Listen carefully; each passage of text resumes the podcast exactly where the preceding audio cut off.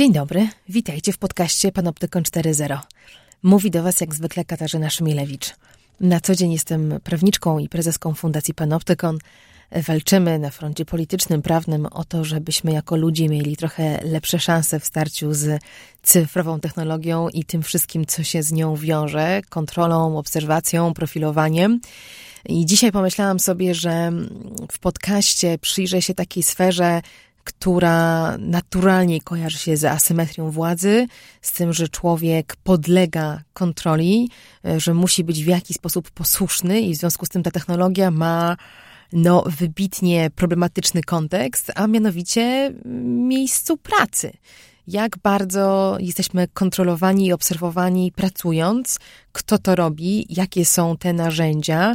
Mamy mnóstwo przykładów, z których, z których mogę czerpać, bo przygotowując się do tej rozmowy, trafiłam i na chipowanie ludzi, prawdopodobnie za ich zgodą w Ameryce, i na karty, które z kieszeni pracowników przemigrowały do ich telefonów, więc nigdy ich nie opuszczają.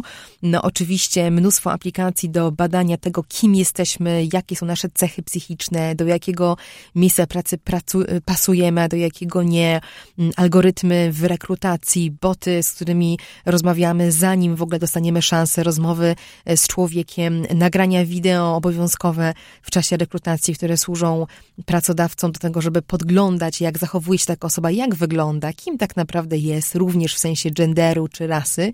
Więc e, może kontrowersyjnych przykładów. E, sama sobie z tym nie poradzę, więc do rozmowy zaprosiłam aż dwie ekspertki. Cieszę się, że mam tutaj kobiety, więc w ekspresowym tempie nadrabiam mój trochę zaburzony gender balance, ale są ze mną, bo są świetne w tym, co robią. Marta Dobrzańska, założycielka i szefowa Great Digital, kobieta, która zna się i na danych, i na technologii, i na rekrutacji, bo e, to właśnie robi od lat, e, z taką dewizą, żeby dbać o pracowników e, i kandydatów, a nie tylko ich, czy też nie, w ogóle ich nie nadzorować. Zaraz o tym, o tym porozmawiamy. I Elżbieta Niezgódka, adwokatka, ekspertka z dziedziny ochrony danych, zna się na RODO e, i również na prawnych aspektach big data, a więc tego, co się wiąże z analizą danych i profilowaniem. Technologie i człowiek. Człowiek i technologie. Gdzie na tym styku czekają na nas zagrożenia? Jak korzystać z technologii, by na nich skorzystać? Jak kontrolować, kto gromadzi o nas informacje i do czego ich używa? Z ekspertami i praktykami rozmawia Katarzyna Szymielewicz. Panoptykon 4.0 Podcast to KFM.pl i Fundacji Panoptykon. Witam Was serdecznie. Dzień dobry. Dzień dobry. Zauważyłam ciekawy raport niedawno jednej z firm z Wielkiej Czwórki, który przyznam zaskoczył mnie, bo, bo zupełnie inaczej prezentuje zarządzanie ludźmi i cały ten her, o którym nie ukrywam osobiście, nie mam najle- nie miałam najlepszego zdania. Raczej myślałam, że to chodzi zwykle o ustawienie ludzi, żeby pracowali mm, sprawnie, efektywnie, żeby byli jakoś posłuszni wobec systemu, a tu nagle e, czytam, że teraz e, no, moda jest inna. E, moda jest na to, żeby stawiać na relacje między ludźmi i że nie da się dobrze zarządzać firmą bez dobrych E, relacji i zasady, które są promowane w consultingu, to jest na przykład, cytuję, wykorzystywanie danych, technologii i systemów w sposób uczciwy i nienadwyrężający zaufania nadawanie pracy osobistego charakteru, włączanie ludzi tak, żeby mogli się też realizować jako, e, jako osoby. E, I teraz, no właśnie, jak, jak to jest? Czy to jest tak, że my próbujemy teraz, czy, czy, czy też świat her próbuje wykreować taki trend na odkrywanie człowieka, na umieszczenie człowieka w centrum po to, mówiąc najbrutalniej, żeby go po prostu lepiej zużytkować i to włączenie życia osobistego i człowieka w pełni możemy postrzegać jako kolejną próbę kontroli czy, czy, czy, czy wyciskania człowieka, czy rzeczywiście to się cywilizuje e, i idzie w kierunku dokładnie odwrotnym? Jak wy to widzicie? No, ja bym powiedziała, że zdecydowanie się cywilizuje i nie jest to nic ani na pokaz, ani na chwilę, tylko to już jest trend, który się dzieje od, od dłuższego czasu. E, I wynika z tego, e, jaką mamy sytuację na rynku pracy, tak? Bo mamy rekordowo niskie bezrobocie. E, większość pracowników, którzy uważają, że nie będzie dla nich żadnym problemem znalezienie nowej pracy w sytuacji, kiedy ją stracą. No i to wszystko sprawia, że naprawdę pracodawcy zaczynają się przejmować tym, jak są traktowani kandydaci i pracownicy, więc no ja zdecydowanie nie, nie uważam tego za coś, coś na pokaz, tylko coś, co realnie się dzieje. Wiedzą pracodawcy, że tak naprawdę teraz e, dużo sensowniej jest zatroszczyć się o tych pracowników, których już mają na pokładzie, niż wymieniać ich i, i szukać nowych. Więc dla mnie nie są to um, jakieś działania pozorowane czy, czy podszyte um, próbą kontroli. Mhm, Większość tych narzędzi różnych o których będziemy, myślę, rozmawiać, czy technologii, wiąże się jednak z pewnymi też inwestycjami ze strony pracodawców i raczej również jest to dla mnie przejaw e, troski o pracownika, o tego, jak oni są traktowani kandydata. E, nie podejmowane byłyby chyba aż takie inwestycje e, tylko dla, dla kontroli. No nawet nie myślę tutaj o tym, że tylko kontrola, tylko po prostu raczej, raczej bardziej zręczny sposób wciągnięcia człowieka, tak? Czyli to, że wciągamy człowieka w całości z jego hobby, z jego mm-hmm. życiem rodzinnym, z jego ambicjami, po prostu powoduje, że mamy przy okazji większą kontrolę, ale mamy go też w środku całego i możemy go lepiej wykorzystać. Ja rozumiem, że to jest bardzo trudno mm-hmm. wyważyć, prawda? Czy, czy zadowolony pracownik to lepiej, e, czy gorzej? Lepiej, bo lepiej pracuje, gorzej, bo jest od pracy bardziej zależny, albo całe jego życie staje się pracą, że ta granica dzisiaj między życiem a pracą e, nam się zaciera. E, Elżbieta Kifel głową, rozumiem, że czujesz to jako prawniczka, że też ciężko tak, jest tą granicę tak, tak. prawnikowi złapać. Tak, oczywiście. Te przepisy dotyczące w ogóle ochrony danych osobowych, one są bardzo płynne. Granica pomiędzy tym interesem pracodawcy i ochroną praw pracowników jest bardzo płynna i ciężko też wyczuć, kiedy rzeczywiście do jakich E, do jakich granic może posunąć się e, pracodawca, tak żeby nie zbytnio nie ingerować e, w sferę pracowników.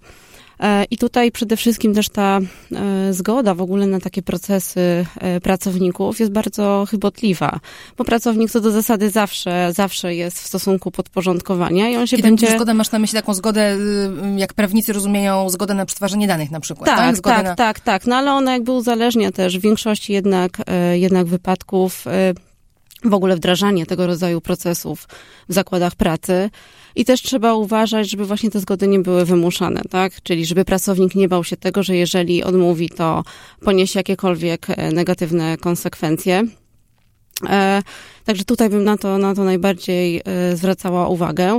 E, ponadto w ogóle te e, wszystkie mm, aplikacje będą chciały zbierać jak najwięcej danych, bo w interesie algorytmów Poczekajcie, jest... o aplikacjach zaraz porozmawiamy. Na razie rzeczywiście interesowało mnie, interesował mnie wasz pogląd na, na, na w ogóle zasady, tak? Bo przecież zasadą, nie wiem, czy, czy, czy HR tak siebie rozumie, ale na pewno y, ja jako prawniczka też tak to zawsze rozumiałam, że prawo pracy powstało po to, żeby cywilizować jakiś konflikt który był może nie do końca wyrażony, ale zawsze istniał, prawda? Może Czyli jest relacje, a nie od razu tak. konflikt. Tak. No, no właśnie, to, to jest to pytanie, czy my może reguluje relacje myśleć? pomiędzy tak. pracodawcą a pracownikiem, tak? Żeby one były jednak mniej więcej jednakowe, tak? Żeby jednak ten pracownik nie musiał e, być wciągnięty w całość tych, e, całość tych procesów, żeby w ogóle one miały sens, tak? Żeby nie trzeba było zbierać wszystkiego na temat pracowników, tak? Bo często właśnie te wyniki algorytmów, one jakby decydują, jakby jakość wyników wygenerowanego przez algorytm będzie zależała od tego, ile my tych danych e, pozbieramy. Ile, jak będzie ich więcej, tym jakość będzie lepsza, wyższa. Mhm, no dobrze, to, to za, chwilę, za chwilę wejdziemy bardziej w algorytmy i w to, po co one w ogóle są w tym świecie. Tak? Dla, dlaczego pojawił się algorytm w świecie, w którym jest relacja człowiek-człowiek? Bardzo, bardzo ciekawy wątek, e, ale to jeszcze, żeby was przytrzymać przy tym, tym trendzie. No, rozumiem, że hipoteza, z jaką wy przychodzicie do mnie dzisiaj, jest taka, że to już nie jest zarządzanie konfliktem, to już nie jest sytuacja, w której pracownik nie chce pracować, a pracodawca chce go do tej pracy wciągnąć, tylko mamy relację. Relację, która jest coraz bardziej partnerska, w której wręcz pracodawca ma problem, bo, bo ma za mało mm, umysłów raczej niż rąk do tej pracy i próbuje te relacje ulepszyć, żeby człowiek mu no, działał w tej relacji jak najlepiej. No i teraz taki przykład. Znalazłam sobie w sieci aplikację, e, która, um, która oparta jest na grywalizacji. I na tym, żeby wciągać pracownika w, w konkurowanie, ale tak naprawdę wstawanie, wstawanie się coraz lepszym też człowiekiem. E, zacytuję e, opis tego narzędzia, bo mnie to zafrapowało. Dzięki sztucznej inteligencji nasze narzędzie, to jest ich reklama, w inteligentny, a jak żeby inaczej, sposób łączy funkcje systemu kafeteryjnego, grywalizacyjnej platformy wellbeingowej i firmowego portalu społecznościowego. Pozwala zadbać o zdrowie, integrację i motywację pracowników w atmosferze wspólnego wysiłku, dobrej zabawy i wzajemnego szacunku. Przepraszam za, za uśmiech w moim głosie, ale trochę tego nie kupuję. Znaczy, jeżeli pracodawca daje mi apkę, która mnie wprowadza w taki grywalizacyjny system po to, żebym się tam lepiej czuła, nie wiem. Ja mam od razu skojarzenie z, z, z innym narzędziem, które my pokazywaliśmy na takiej wystawie kiedyś w Warszawie e, w Glassroomie, to się, to, to się nazywało Unfitbit, e, gdzie to był metronom, na który można było zawiesić bransoletkę taką fitbitową i oszukiwać system, żeby nabijać punkty e, nic nie robiąc. Ja mam taki odruch, tak? Że wolałabym, żeby pracodawca nie wiedział, z kim ja o co rywalizuję i, i jak ja spędzam wolny czas. Czy to nie jest przykład jakiegoś przekroczenia? Dla, dla mnie chyba nie i jednak ja bym tutaj się skupiła na tym, e, dlaczego w ogóle taka platforma powstała. No a ta platforma powstała, jak e, funkcjonują teraz ludzie. Mm, ktoś zauważył, że pracownicy na różnych platformach mierzących wyniki sportowe sami z sobą albo ze znajomymi się ścigają, motywują, trenują, e, zapisują swoje wyniki, mierzą ile przebiegli kilometrów, ile spalili kalorii bo prowadzą zdrowy tryb życia i jeszcze jest ten dodatkowy aspekt rywalizacyjny i chcą to robić. Potem ktoś zauważył, że nie tylko pracownicy robią to w samotności, ale publikują te wyniki e, na innych, szerszych, e, o szerszym zasięgu serwisach społecznościowych i rozmawiają razem ze znajomymi w kuchni. Ale te mogą to oddzielić od pracy. To jest ich decyzja, prawda? Czy pokazują to w swojej korporacji, czy, czy, czy trzymają no tak, to ale zobacz, wyobraź sobie sytuację, w której oni siedzą w kuchni firmowej, tak, gdzie coraz więcej mamy takich kuchni właśnie, gdzie, gdzie jest ta przestrzeń i, i jest promowane to rzeczywiście, żeby pracownicy pogłębiali też te swoje relacje przy wspólnych posiłkach, więc siedzą przy tym wspólnym posiłku e, i e, rozmawiają o, o swojej diecie, o tym, e, do jakiego się kto przygotowuje biegu.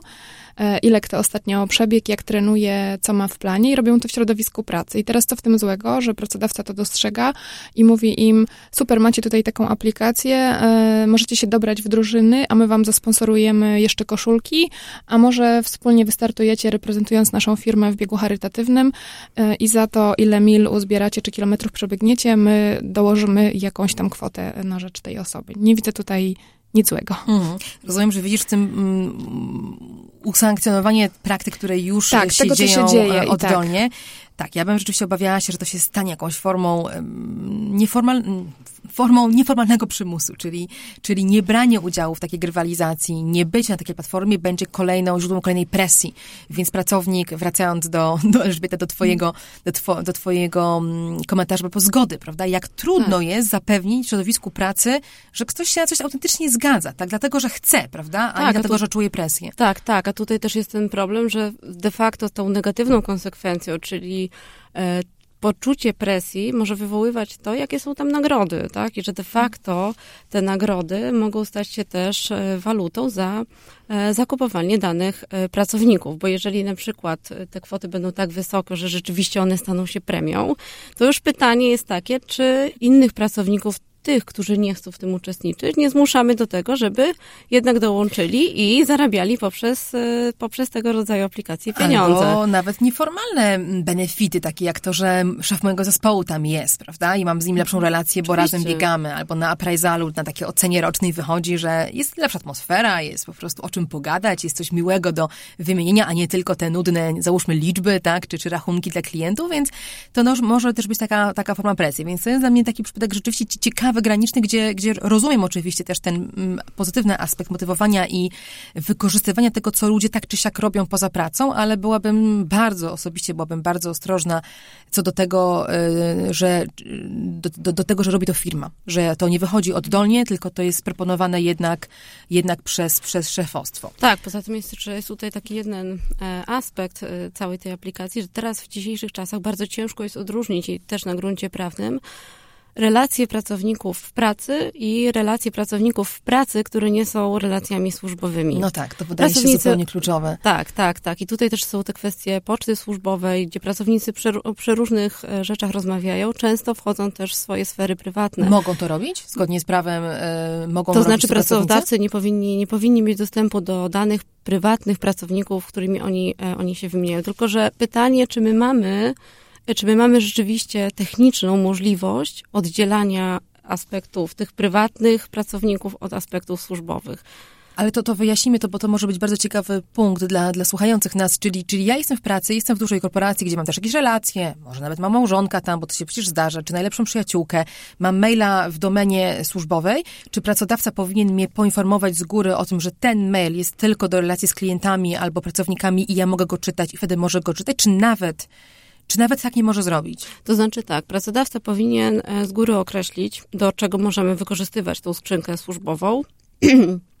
I jeżeli pracodawca zaznaczy rzeczywiście, że e, tylko i wyłącznie jest to skrzynka do wykorzystywania do pracy, no to już pracownik robi to sobie na własną odpowiedzialność. I jeżeli... wtedy, jeżeli ktoś przeczyta mojego prywatnego maila do, do, do mojego męża czy znaczy, przyjaciółki, znaczy, powinien to go moje... nie czytać, to jest inna już sprawa. Okej, okay, niezależnie. Tak, tak, no ale nie możemy też wykluczyć takiej sytuacji, gdzie po prostu pracodawca będzie, e, będzie widział, ile my tych maili wy, wysyłamy. Mm, tak? A jeśli tutaj... sprawdzi, e, to, e, to, to znaczy... I, i, no nie powinien tego, nie powinien tego Nie powinien tego, tego, tego w ogóle tak. sprawdzać.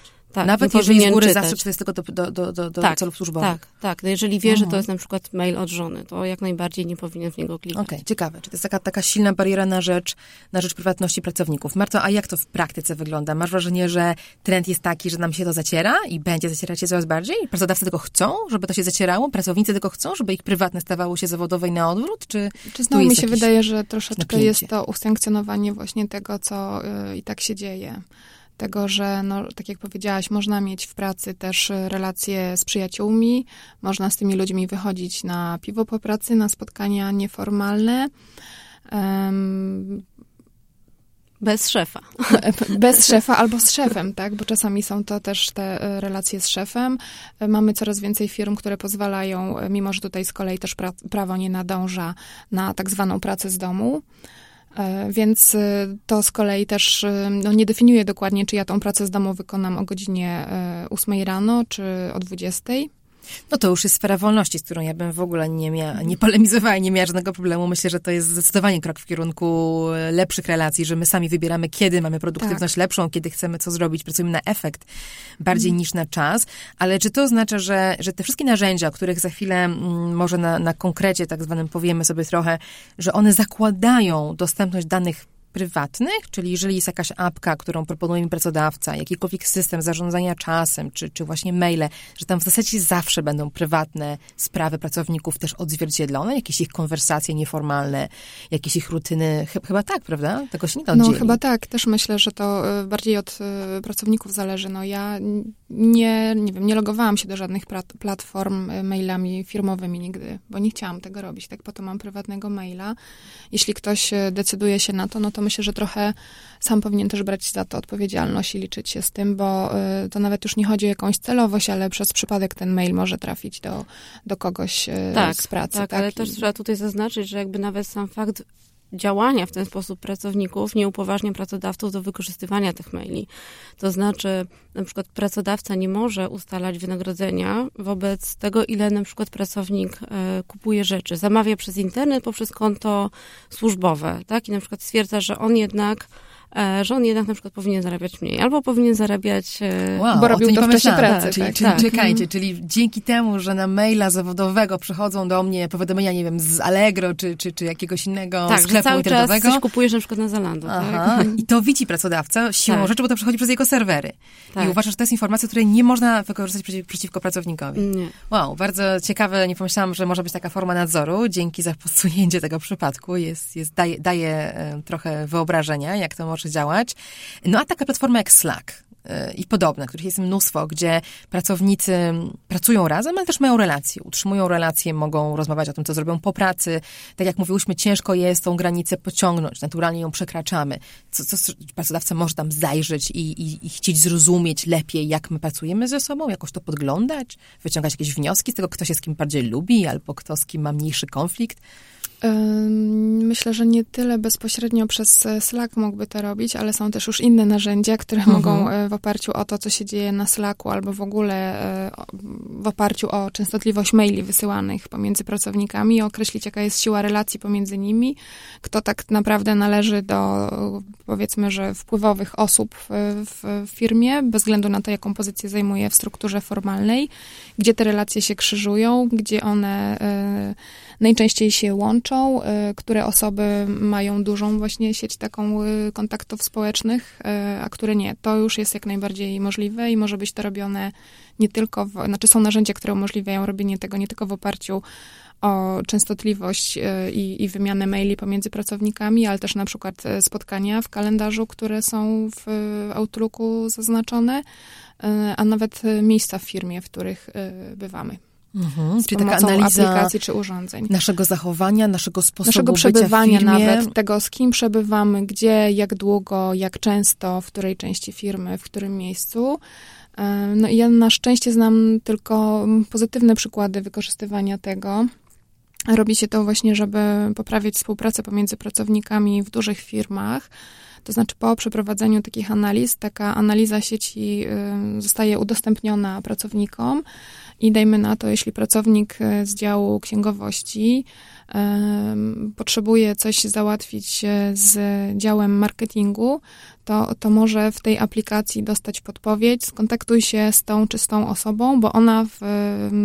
w jest naturalnym influencerem po swojej stronie tak, korporacji, tak? Albo, w, albo jest to osoba, która bardzo często współpracuje z twoją koleżanką która mhm. siedzi przy twoim biurku i to już nam daje e, jakieś poczucie już znajomości tej osoby, jakąś wspólnotę, jakąś przestrzeń do, do pierwszych rozmów i, i do kontaktów. E, I to rzeczywiście zaczyna działać, e, bo ludzie zaczynają szybciej e, współpracować ze sobą, przełamywać lody, e, tak zwane i myślę, że to jest też fajne i to naprawdę powstaje właśnie po to, żeby ludziom E, ułatwić te takie bariery społeczne, które e, no, gdzieś, których gdzieś nabyli. No to tam nie brzmi jak bardzo mądra konstatacja tego, że nieformalne struktury w każdej firmie istnieją tak. i są one ważniejsze pewnie niż te formalne, czyli nie wystarczy wiedzieć, kto jest dyrektorem od czegoś tam, ale Dokładnie. ważniejsze jest, żeby wiedzieć, kto jak pracuje i z kim pracuje. Mhm ale na takim poziomie prawnym czy, czy, czy też etycznym e, to jest bardzo mocne wkroczenie w obserwację behawioralną, w obserwację tego, jak my się zachowujemy, tak zwany behavioral surplus, jak teraz się w naszym żargonie mówi, czyli, czyli ta nadwyżka wiedzy o człowieku, która wynika z obserwacji jego zachowania, którą w tym momencie chce mieć pracodawca, prawda? On ją tak. zabiera i mówi, ja będę to obserwować, to jak wy pracujecie, a nie dokładnie co robicie, po to, żeby no de facto lepiej wami zarządzić. I jeżeli by, patrzę tutaj na Elżbietę, jestem ciekawa twojej opinii jako prawniczki, jakbyś mogła umieścić takie narzędzie gdzieś na skali pomiędzy zupełnie w porządku, uwaga i czuję dużą kontrowersję, to bym była wdzięczna, bo ja tutaj widzę wiele mielizn. Co by było, gdyby pracodawca oceniał negatywnie pracowników, na przykład w oparciu o coś takiego? Czy to jest też możliwe? Przede wszystkim pracownicy muszą wiedzieć, jak oni są oceniani i jakie te ich czynniki, jakie te zachowania wpływają E, wpływają na tego rodzaju decyzje, czyli na przykład, żeby współpracować gdzieś na wyższym szczeblu czy na niższym szczeblu, pracownicy po prostu powinni znać mechanizm tego rodzaju aplikacji, tak, żeby nic nie działo się poza ich e, plecami. I też tak e, należy, żeby umieścić tą rzeczywiście najbardziej taką groźną aplikację dla prywatności pracowników, trzeba też rozpocząć od tego, jakie dane pracodawca zbiera. Bo jeżeli to tak zwane dane zwykłe zbiera zbiera o pracownikach, to na pewno będzie mniejsza tutaj ingerencja w prywatność, e, prywatność pracownika. Ale zwykłe, czyli na przykład co? E, czyli na przykład jego e, zainteresowania, jego jakieś dane mailowe, jego wiek to jak najbardziej. No ale tutaj mówimy o obserwacji tego, jak on się zachowuje, czyli naturalnie wchodzimy w sferę to, to nie jest deklaracja, prawda? To jest obserwacja. Czyli tak, ja obserwuję, z kim ty rozmawiasz, obserwuję, tak. jak długo ty pijesz kawę, obserwuję, gdzie ty się przemieszczasz najczęściej, gdzie twoja karta się odbija, e, ile czasu spędzasz w pomieszczeniu X, ile w pomieszczeniu Y. to już wchodzi dosyć głęboko, prawda? W, w intymność nawet No tak, ale zobaczcie, cały czas jednak rozmawiamy o przebywaniu w pracy, tak? W środowisku Tak. pracy. Nie mówimy o Mhm. tym, że e, zanalizuję, jak często chodzisz do kina albo do sklepu monopolowego, Ale do toalety w tylko pracy ile jesteś w, Tak. tak, w salce No konferencyjnej ale albo właśnie, w kin. to, z tym dochodzenie do toalety, to mi się kojarzy właśnie z cały jakby problem tego analizowania pracowników jest też taki, że my możemy rzeczywiście zgodnie z RODO wprowadzać tego rodzaju aplikacje, być super zgodni, być gotowi na kontrolę płodo i w ogóle czuć się super bezpiecznie, ale może się okazać, Tak, nie mam jakby- nadzieję, że dla Was są już czytelne. Mówię do naszych e, słuchaczy RODO, czyli rozporządzenie o ochronie danych PłoDO, tak zwany prezes Urzędu Ochrony Danych tak, który Osobowych, może nakładać kary finansowe, bo to najbardziej, najbardziej Mhm. Trzeba też zwracać uwagę, żeby nie wprowadzić takiego systemu, że rzeczywiście pracownicy będą się bali swobodnie zachowywać, no, że oni będą ciekawe, gdzie ta granica. unikali, unikali naturalnych takich zachowań, czyli na przykład wyjścia do toalety co godzinę. Tak, bo na przykład będą, będą się obawiali, że zostaną Albo będą uznani kalkulować, za... że spędzę więcej czasu przy tym biurku, bo to biurko jest premiowane w systemie, bo to jest biurko, nie wiem, ważnego kolegi z pracy, czy, Tak. czy rektora. Więc tutaj bym uważała na to, żeby nie wprowadzić takiego zupełnego wręcz nadzoru nad pracownikami, tak, żeby e, poprzez kupowanie, e, kupowanie de facto ich e, danych nie wprowadzić takiego dla siebie nadzoru nad ich efe- efektywnością, która doprowadzi do tego, że oni się będą po prostu bali normalnie, swobodnie zachowywać w pracy, co nie jest tylko i wyłącznie produkowaniem tego, czego oczekuje pracodawca, ale też właśnie korzystanie z e, stołówki, z kawy i, i, tym podobnych rzeczy. Myślę, że będzie bardzo ciekawe dla nas e, poznać jakieś badania zachowań ludzi po tym, jak te aplikacje, o których dzisiaj rozmawiamy, już będą miały jakieś życie za sobą. Będzie można zobaczyć na, na, przestrzeni pięciu czy dziesięciu lat, jak one zmieniły e, firmy, w których były przyjęte i jak ci ludzie realnie to no, odebrali, tak, jak to wpłynęło na ich, na ich życie. Że trochę myślę, że ta, to jest faza eksperymentu, prawda, w której trochę jeszcze nie wiemy, prawda, Marto? Czy Tak, chociaż y, chciałam jeszcze dodać, że trochę niechcący chyba spłyciłyśmy działanie tych y, aplikacji, bo one nie, jakby nie wyrokują o wartości człowieka tylko na podstawie mm, zrobionych kroków, czasu spędzonego z kimś gdzieś tam. E, Tak naprawdę tam są łączone różne rodzaje danych, zarówno te dane behawioralne, jak i dane deklaratywne, czyli naprawdę możliwa jest sytuacja, że ktoś jest powiedzmy tak zwanym introwertykiem, który chodzi tylko dwa razy w ciągu dnia do toalety i raz do kuchni po kawę i nie ma tej dużej sieci powiązań społecznych, a mimo to może mieć tutaj w tej strukturze oznaczoną ważną rolę, bo również pracownicy są pytani o to po prostu, czy cenią tą osobę, czy uważają, że jest ekspertem, y, czy chodzą do niej y, poradę, czy liczą się z jej zdaniem. Więc to Okej, nie jest rozumiem. Absolutnie tak, że jak Tylko jestem tak mało y, powiedzmy społeczna i gdzieś tam nie spędzam dużo czasu na spotkaniach i w salkach konferencyjnych, to znaczy, że y, jakby w tej aplikacji moja wartość jest y, niska. Na szczęście. No właśnie, to mnie prowadzi do, do kolejnego tematu, który chciałam wam wrzucić. Chyba najciekawszy dla mnie temat tych wszystkich narzędzi. No, wy mówicie o budowaniu relacji, ja mówię cały czas o kontroli. Myślę, że obie te funkcje są aktualne. Czy też dopasowaniu, tak? No właśnie. Clue dopasowania, czyli psychometria, e, próba klasyfikowania ludzi, próba zresztą bardzo stara, chyba stara tak jak nasz, nie wiem, może już stuletnia albo, albo i starsza, ale teraz mamy do tego nowe zabawki, czyli próbujemy sklasyfikować siebie w różnych kategoriach. Najpopularniejsza klasyfikacja to jest chyba 16 typów osobowości, taka powszechnie przyjęta. Różne te nazwy pojawiają się w różnych aplikacjach i w żargonie, ale zasadniczo chodzi o to, że pracujemy różnie, mamy różne preferencje. Tak, ty podałaś przykład introwertyka i ekstrawertyka, czyli ktoś, kto jest bardziej społeczny, e, może być takim łącznikiem między działami i ktoś, kto jest bardziej mm, odizolowany, lepiej pracuje w samotności, łatwiej mu się być może skupić w, w dłuższym okresie czasu. Poszukiwanie tutaj e, dopasowania jest chyba jakimś, e, jakimś wielkim celem, prawda, korporacji i aplikacji na to ja znalazłam chyba kilkadziesiąt w sieci. Y, To prawda, coraz więcej jest y, aplikacji, y, które pozwalają to określać. Co więcej, dużo bardziej zaawansowany jest sposób tego określania, to znaczy on już jest często oparty nie tylko o deklaracje pracowników, ale też to, y, jak szybko ta deklaracja następuje, bo mierzone są też czasy reakcji, na podstawie Mówisz których się... sytuacji robienia testu, tak? Że ja Tak, wypełniam tak. test i nie tylko to, co zaznaczę, ale też czy się wahałam, Tak. albo czy chciałam zmienić zdanie. Dokładnie. Kiedyś te, tutaj rzeczywiście tradycja tych testów jest dosyć długa, natomiast kiedyś to było po prostu wypełnianie kwestionariuszy, gdzie ktoś sprawdzał, jaki jest wynik, a teraz jeszcze możemy sprawdzić dodatkowo to, na ile się ktoś zawahał, wypełniając Czyli te poszczególne odpowiedzi, czyli czy kłamał, czy nie kłamał. Mhm, analiza zachowania. E, Tak, i nawet właśnie oparta o, o, o czasy reakcji, dosłownie idące w ułamkach e, sekund. E, I tutaj bym się tylko nie zgodziła z tym, że jest to robione po to, żeby gdzieś tam szukać tego ujednolicenia. Ja myślę, że równie często jest to robione po to, żeby zapewnić różnorodność w zespołach. Tak, tak, nie, mówię mhm. o dopasowaniu, czyli raczej o pragnieniu takiej kontroli, prawda, że nie chcemy popełnić błędu. Albo świadomej rekrutacji, a nie kontroli, tak, bardziej świadomej rekrutacji bym powiedziała osób o określonych kompetencjach y, do zespołów i znowu bym powiedziała, że to jest raczej przejaw myślenia o tym, jak tej osobie będzie się za chwilę pracowało w naszej firmie, czy ona pracuje, będzie pasowała, czy nie, y, czy ona będzie w stanie sobie ułożyć relacje z tym zespołem, czy będzie y, fajną wartością, uzupełnieniem dla tego zespołu. Ale ciekawe jest bardzo to, że, że to, że ten, ten, ten miękki aspekt rekrutacji, dopasowanie człowieka do kontekstu, w którym ma pracować, coraz bardziej oddajemy algorytmom i maszynom do tego stopnia, że te testy coraz, coraz bardziej są ztechnologizowane, tak? Są, tak jak powiedziałaś, to są narzędzia, które bardzo, no, bardzo mocno są, to, to już nie jest papier, na którym, z którym ja pracuję, tylko to już jest aplikacja, która też obserwuje to, jak ja ten test wypełniam. Czy to jest znak jakiegoś kryzysu, że my już nie ufamy swojej intuicji, nie ufamy doświadczeniu życiowemu, jakie mają rekruterzy, którzy przecież patrzą na człowieka i też widzą, prawda?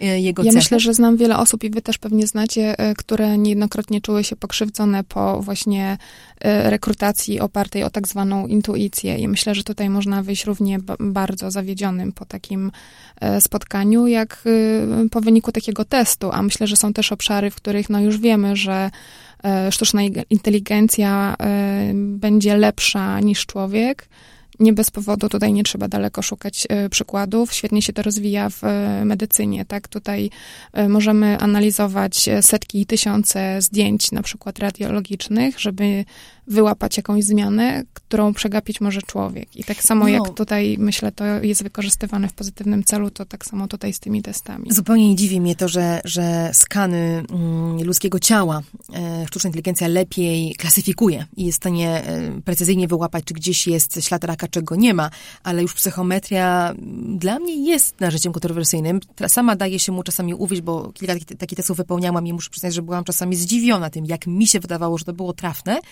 a jednocześnie wyobrażam sobie, że to jest i narzędzie, które aktywnie wpływa na mnie, tak? Czyli może mi też sugerować, jakim typem jestem i może mnie przekonać do tego, że o, w tym typie znajdziesz się lepiej. Spróbuj bardziej działać w ten sposób i może mnie jakoś nawet nieświadomie dla mnie samej formatować, ale też mogę sobie wyobrazić takie poczucie skrzywdzenia byciem wpasowanym w jakąś rolę w miejscu pracy, że nie mam do powiedzenia ja wiele o tym, jak ten system mnie sklasyfikował i co myśli pracodawca.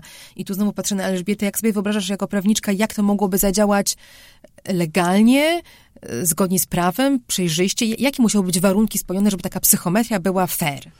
Znaczy, nie dam ci takiego zupełnego przepisu w dwóch zdaniach, jak to zrobić. Aczkolwiek na pewno mm, nie można zmuszać, nie można zmuszać e, kandydatów do pracy, żeby uczestniczyli w tej, e, żeby uczestniczyli w tej e, psychometrii, przede wszystkim tej automatycznej. I tutaj nie można wyciągać danych od kandydatów do pracy i trzeba im też pozostawić tą drogę jednak tradycyjną tak, dla tych, którzy nie są na to. rekrutuję i mam kandydatów, nie wiem, 50 i z tych 55 osób powiedziało mi, nie mam mowy, nie zrobię tego, czy to nie jest na naturalne jednak odsianie ich negatywne? Nie byłoby tak ta nie, nie, nie, nie, nie, nie. Właśnie to o to chodzi, żeby chronić jednak e, pracowników przed wymuszaniem, bo gdybyśmy e, im to powiedzieli, że jeżeli e, nie będziesz uczestniczył w tej rekrutacji, no to de facto nie mamy o czym rozmawiać, to właśnie są negatywne konsekwencje, przed którymi prawo kandydatów chroni i powinien taki kandydat mieć normalną, tradycyjną rozmowę, która jak Marta wspomniała jest ryzykowna, no ale to jest jego wybór, więc on ten wybór jak najbardziej powinien mieć.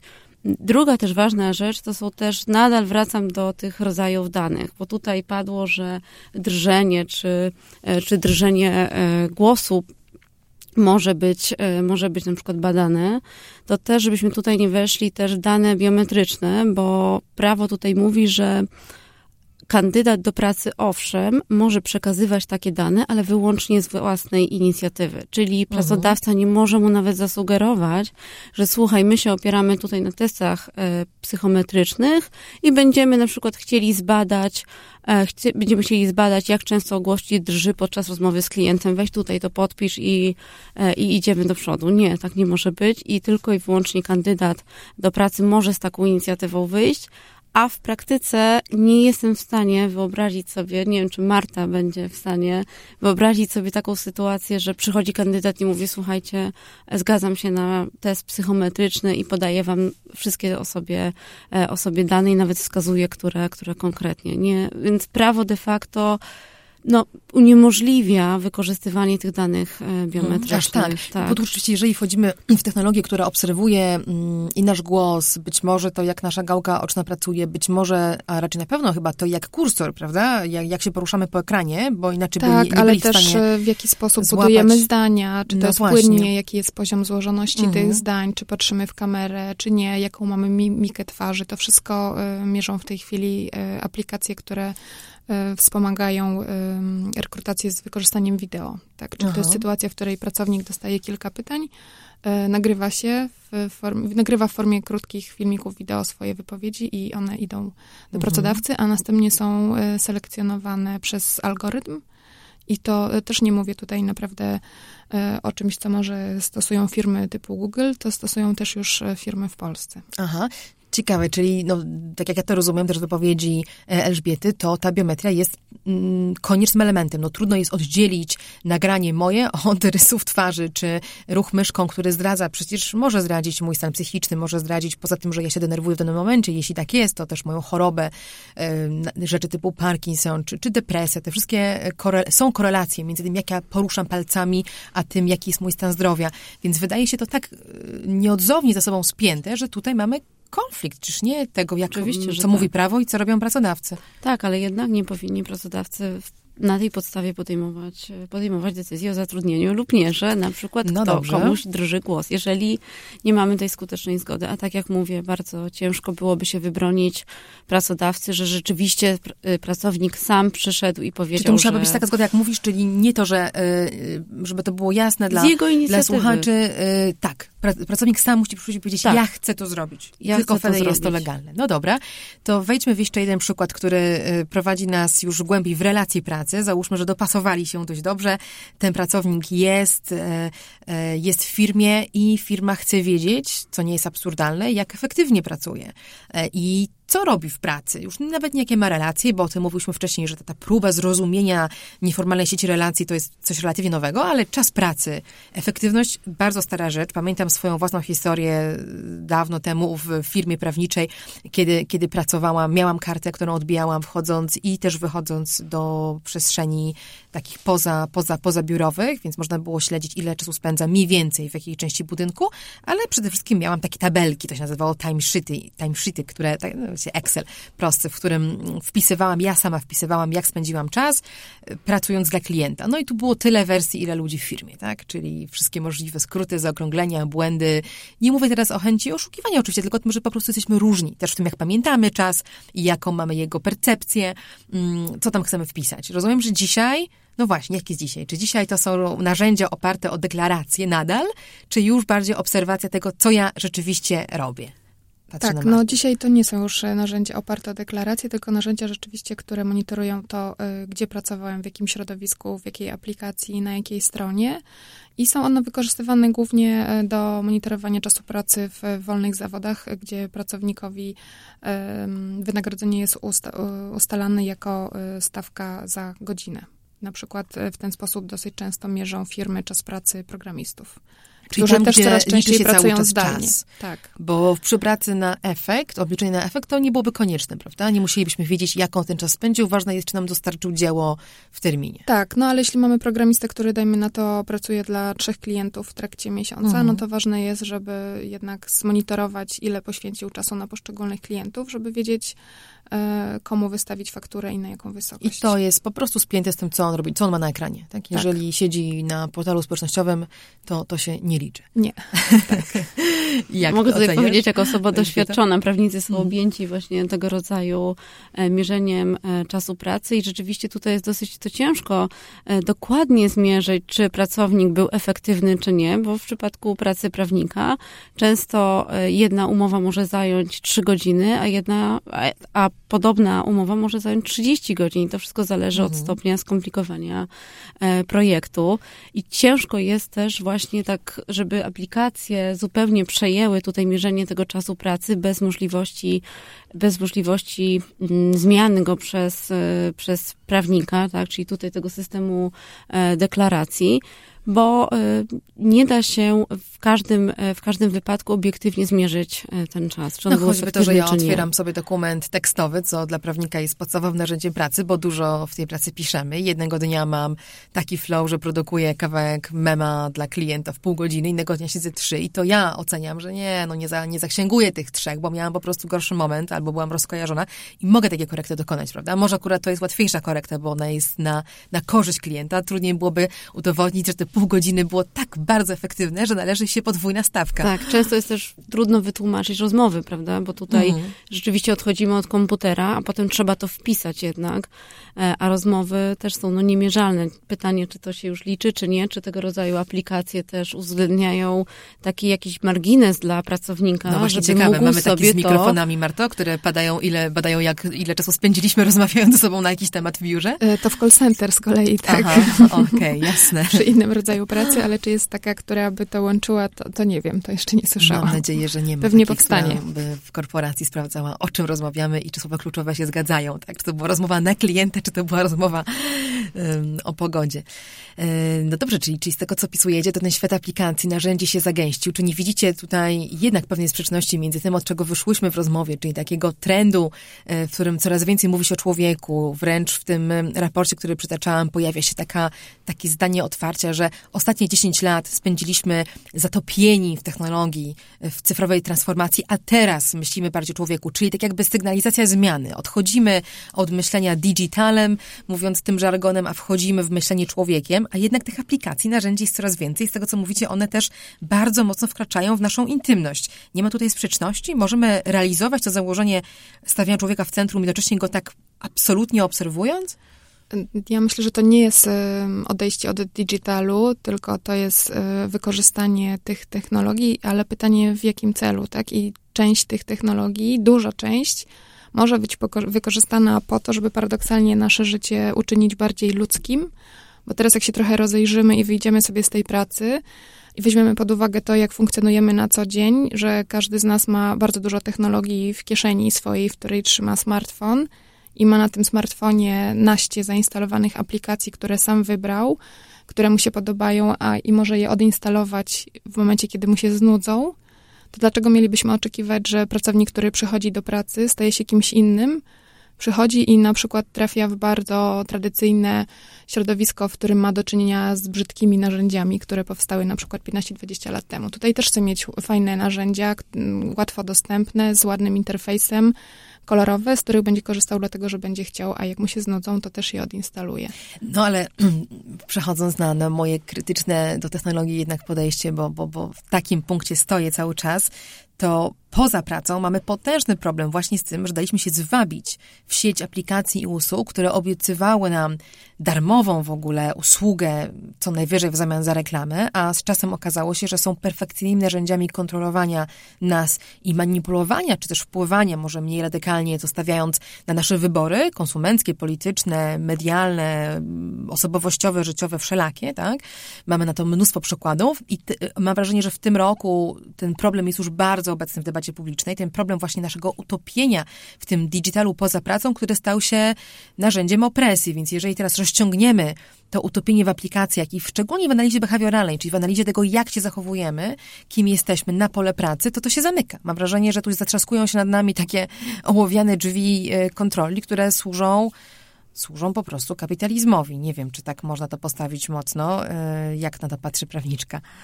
Znaczy pamiętajmy też, że ludzie chcą jednak przystępować do różnego rodzaju aplikacji. Często też te portale, e, ludzie korzystają z tych portali e, biznesowych, społecznościowych, biznesowych i często sami chcą uczestniczyć właśnie w tym, e, w tym życiu nowych technologii i sami chcą z nich korzystać.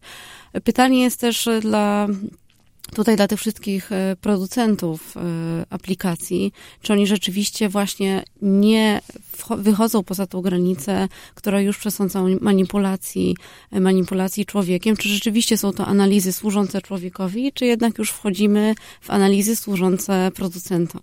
Więc Czyli tak... warunkiem na przykład takiego świadomego wejścia w ten świat w, w sferze pracy byłaby radykalna przejrzystość, jak te, jak te narzędzia działają, jakim, jakim celom służą, której to przejrzystość nie mamy poza pracą, bo przecież na Facebooku, oczywisty przykład spoza pracy, albo pewnie z obu tych sfer, tak naprawdę, tam my nie kontrolujemy, w jakim celu Facebook tą analizę behawioralną wykorzystuje. To jest jakby jego zysk, tak? Jego czysty zysk zrobiony jakby kosztem naszej pracy. E, czy, czy, czy, czy patrzę znowu na, na Martę, bo, bo, bo ty wnosisz właśnie ten, ten aspekt człowieka w środku, tak? Zdajesz się być obrończynią tego trendu, że on rzeczywiście jest autentyczny i ja to szanuję, ale czy w takim razie możemy realnie wymagać od ludzi tworzących takie narzędzia tej pełnej przejrzystości, też co do celu, znaczy ja myślę, że zdecydowanie jest? powinniśmy i nawet jeżeli y, mamy jako reprezentanci pracodawców takie wątpliwości, to, to powinniśmy się tego tym mocniej domagać od tych producentów, no bo mimo tutaj całego mojego entuzjazmu wobec y, technologii, ja no, nie wyobrażam sobie takiej sytuacji, że pracodawca coś monitoruje, mierzy, zbiera, nie informując o tym y, pracowników. Tylko, że tutaj znowu też musimy sobie zdawać z tego sprawę, że no, Facebook o tych wszystkich naruszeniach też nas informuje, tak? Mamy informacje w naszym koncie no, podaną no, odnośnie tego, co, co Facebook zbiera y, na nasz temat, czy, czy Google. E, ale i tak tego nie czytamy, tak? I nawet jak wyskakują nam te okienka z aktualizacją regulaminów, no to pewnie mało kto e, szczegółowo je śledzi. I tu pewnie będzie sytuacja do, do e, podobna. Mhm. Tak, większość tych aplikacji, no, ma bardzo dobrze albo może, nie wiem, teraz trochę Elżbieta e, sprawia, że zmieniam swoje zdanie. Zawsze żyłam w przekonaniu, że dosyć dobrze tutaj ta sfera prawna też jest zaopiekowana. Tam są różne regulaminy. Przy pobraniu tych aplikacji jest informacja dla pracownika, do pracownika skierowana o tym, jakie dane ta aplikacja będzie zbierać. Chociażby ta aplikacja sportowa, o której rozmawialiśmy na początku. Dodatkowo pracodawca może też sam e, dodawać e, swoje oddzielne regulaminy. Mhm. No ja to widzę, widzę tutaj trzy problemy. Pierwszy, który nam wyszedł przy tym, jak wprowadziłyśmy postać producenta, tak? że jeszcze jest ta trzecia strona, która to wyprodukowała albo to utrzymuje i temat tego, co ona robi z tymi danymi i czy w ogóle ma do nich dostęp. Myślę, że bezwzględnie krytyczna w ogóle sprawa, ponieważ to są narzędzia komercyjne, za które zakładam pracodawca płaci, no to tutaj te dane powinny służyć tylko celom pracodawcy, ani nikomu innemu. Potem temat świadomości. Czy to, że ja mam w regulaminie apki powiedziane, że ona zbiera XYZ, czy to mi wystarczy, czy ja potrzebuję na rozmowę z kimś, kto mi to wytłumaczy, albo grafiki, albo nie wiem, jakiegoś wyższego standardu uświadomienia mnie też, jak te dane mogą potem żyć w firmie, prawda? Że one będą elementem mojego, mojej oceny rocznej, czy będą elementem jakichś moich e, bonusów, e, co może mi grozić, jeżeli w to nie wejdę. Taka, taka rzeczywiście upewnienie się, że to jest świadomy wybór. I trzecia sprawa to, o czym mówiłaś, Elżbieta, czyli standard zgody, tak? Że, że, że ja się muszę na to zgodzić i to zgodzić naprawdę. Czy, czy, czy dobrze podsumowuję warunki, jakie powinny temu towarzyszyć, czy, czy coś byś dodała albo coś byś zmieniła w tym? Tak, tak. Trzeba też brać pod uwagę, kto instaluje tą aplikację, bo tak jak powiedziałaś, jeżeli e, ta aplikacja instaluje sobie pracownik, to mamy tak jakby najbezpieczne, najbardziej bezpieczne e, środowisko. Natomiast są sytuacje, gdzie agencje rekrutacyjne po prostu zbierają te dane gdzieś tam po internecie, właśnie z tych portali biznesowych, co jest w ogóle niedopuszczalne, tym bardziej właśnie nie informując e, pracownika. Tutaj jakby podstawowym elementem... Sieci, na przykład czegoś takiego jak LinkedIn, gdzie my się sami tak. E, u, u, uzewnętrzniamy zawodowo i nawiązujemy również relacje, więc aż by się prosiło je poanalizować, prawda? Zobaczyć Oczywiście. z kim ja te relacje tam utrzymuję, z kim ja o czym rozmawiam e, i tego nie wolno robić. Znaczy, trzeba informować przede wszystkim, e, przede wszystkim pracowników, kandydatów do pracy o tym, że my takie analizy prowadzimy, tak? Tutaj kandydat do pracy musi być, e, musi być świadomy tego, w jaki sposób analizowane są. Więc wystarczy informacja? E, nie, nie do końca. E, nie, nie do końca wystarczy informacja. Właśnie powinny być e, jak najbardziej zbierane, zbierane zgody. Powinna być po prostu zgoda tego pracownika. On powinien chcieć uczestniczyć w tego rodzaju e, procesie. Stąd też właśnie jeżeli on instaluje sobie taką aplikację u siebie w telefonie i chce z niej, chce być analizowany, to powinien też wyrazić, e, wyrazić na to zgodę. Inna jest już kwestia, żeby te dane nie były gdzieś tam dalej e, jeszcze w, inne, e, w innych celach e, wykorzystywane. Czyli trzymamy się też celu wykorzystywania wykorzystywania tych mm, danych osobowych. No to dla mnie to brzmi jednak tak, że mm, w porządku. Trend jest taki, że odbudowujemy relacje, czy też stawiamy na relacje. Mamy do tego rozmaite technologiczne zabawki, tak jak tłumaczyłaś Marto, że one teraz mają trochę inny cel, ale jednak to wraca wszystko do zgody albo wręcz inicjatywy pracownika, a więc pracodawca jest w trudnej sytuacji. Tak to podsumowując, widzę, że firma, która chciałaby iść w tym kierunku i proponować yy, czy grywalizację, czy jakieś dopasowania w oparciu o psychometrię, yy, czy jakiekolwiek wsparcie właśnie, taki mhm. coaching oparty o dane, w zasadzie jest sytuacji dość beznadziejnej, bo ma tylu, tylu ilu ma pracowników, tyle ma wersji zgadzam się lub się nie zgadzam. Dobrze to rozumiem? Nie da się tego zrobić inaczej? Myślę, że w praktyce to znowu prawdopodobnie się sprowadza do jakiejś e, linijki w regulaminie, bo znam naprawdę setki firm, które w tej chwili to robią, więc... Okej, okay, czyli praktyka rynkowa jest trochę mniej tak. e, konserwatywna. No dobra, czyli mamy co obserwować. Ja mogę się zobowiązać, że w Panoptykonie też e, będziemy interesować się tym polem, jakim, jakim ogromnym polem, jakim jest e, rynek pracy i to, co tam się dzieje z danymi, bo dzieje się dużo. Chciałam tym podcastem po prostu uruchomić swoje własne myślenie, bo przyznam, że dopiero zaczynam w ten, w ten, w ten temat wchodzić i uczę się od was bardzo dużo, ale też obiecuję, że będziemy do tego wracać. Jeżeli um, macie, mówię teraz do, do, do wszystkich słuchających nas, jakieś e, pomysły na to, co drążyć, jak drążyć, gdzie zaglądać, to jak zawsze e, do tego bardzo zapraszam. Jesteśmy w podcaście Panoptykon 4.0 i ja się bardzo cieszę, że dzisiaj mogłam rozmawiać z świetnymi ekspertkami, e, z Martą Tołżańską i, i z Elżbietą Niezgódką na temat, no właśnie, frapujący i, i, i ważny. Dziękuję Wam serdecznie i do usłyszenia. Dziękujemy. Dziękujemy bardzo. Dziękuję. Technologie i człowiek. Człowiek i technologie. Gdzie na tym styku czekają na nas zagrożenia? Jak korzystać z technologii, by na nich skorzystać? Jak kontrolować, kto gromadzi o nas informacje i do czego ich używa? Z ekspertami i praktykami rozmawia Katarzyna Szymielewicz. Panoptykon 4.0 Podcast to KFM.pl i Fundacji Panoptykon.